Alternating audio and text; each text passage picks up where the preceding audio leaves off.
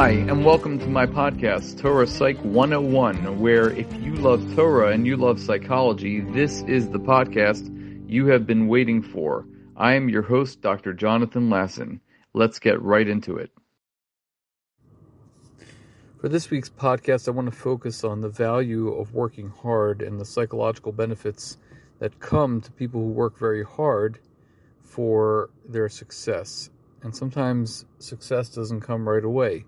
You know the famous story of Kentucky Fried Chicken. Colonel Sanders, who was a seventh grade dropout, he tried many, many times to start a restaurant where he would sell his famous chicken.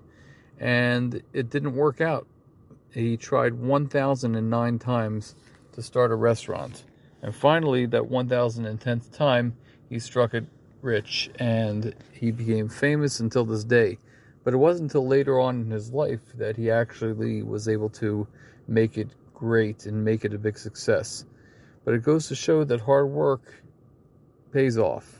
And you have to think about how great of a feeling it was because if he would have succeeded on the first shot, he probably would not have been more motivated to do anything else, else with his life. But that's a typical success story. I want to focus on the hard work because of what we see in this week's Parsha, in Parshas Truma, it talks about the Avnei Shoham, which were very precious stones to HaKadosh Baruch Hu, so precious that HaKadosh Baruch Hu, according to the Gemara and Yoma, had those stones delivered, hand delivered to Bnei Yisrael so they could donate it to the to the Mishkan efforts. Now, the question is, if they were so precious, why are they listed at the very end of the whole list of different eleven different things that were brought uh, were brought for, to be designated? So the Ohr HaChaim HaKadosh explains this same idea that the reason why is because all of the other things that were donated required the hard, hard work of Klal Yisrael. And because it required the hard work of Klal Yisrael, those were the ones that were mentioned first. The ones that are mentioned last were the ones that didn't really require, even though they're very special. And we could say Acharon Acharon Chaviv, that the last ones were the most precious. But because they weren't done or they weren't um, hewn and and uh, carved out by man. It was done by God Himself. That's why they're listed last according to the Ohr HaChaim. There's a famous story about Rav Aryeh Levin, the tzaddik of Yerushalayim, the person who loved everybody. And loving everybody takes a lot of work too, because sometimes you put a lot of love into something or to someone, and you don't see the results right away. You can ask any teacher, any therapist, sometimes you put a lot of work into somebody and you don't necessarily see the fruits of your labor. So there's a famous story about Rabbi Levin, that Rabbi who was a very short man, and he was the tzaddik of Yerushalayim. He loved every single person. He once saw a former bacher, and he saw the bacher from a distance, and he called out to him, and he said, Chaim, Chaim. And Chaim ran away. And Aryeh Levin, not giving up, he ran after this Bacher Chaim, and he said, Chaim, Chaim, stop. And Chaim finally stopped, and Aryeh Levin caught up to him, and he said, I have to ask you Mechila. And Chaim turned to Aryeh Levin and said, Why are you asking me Mechila? And Aryeh Levin said, Because if you're running away from me, I must have done something to insult you, to hurt you, to hurt, hurt your feelings.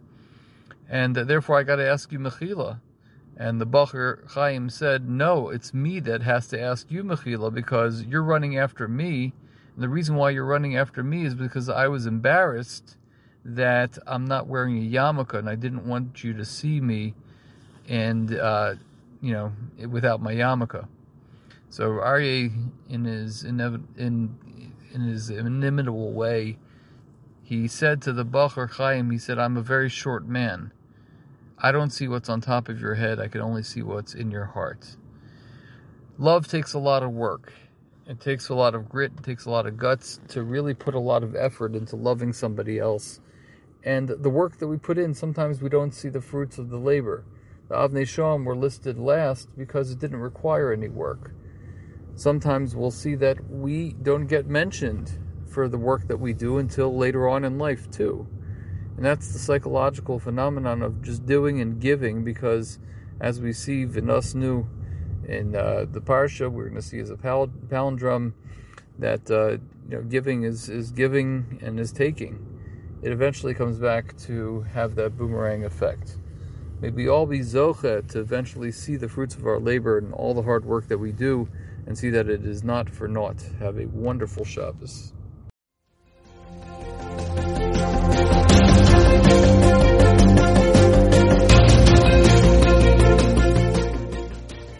Thanks for listening to my podcast. I am Dr. Jonathan Lasson, a therapist, educator, and lifelong learner.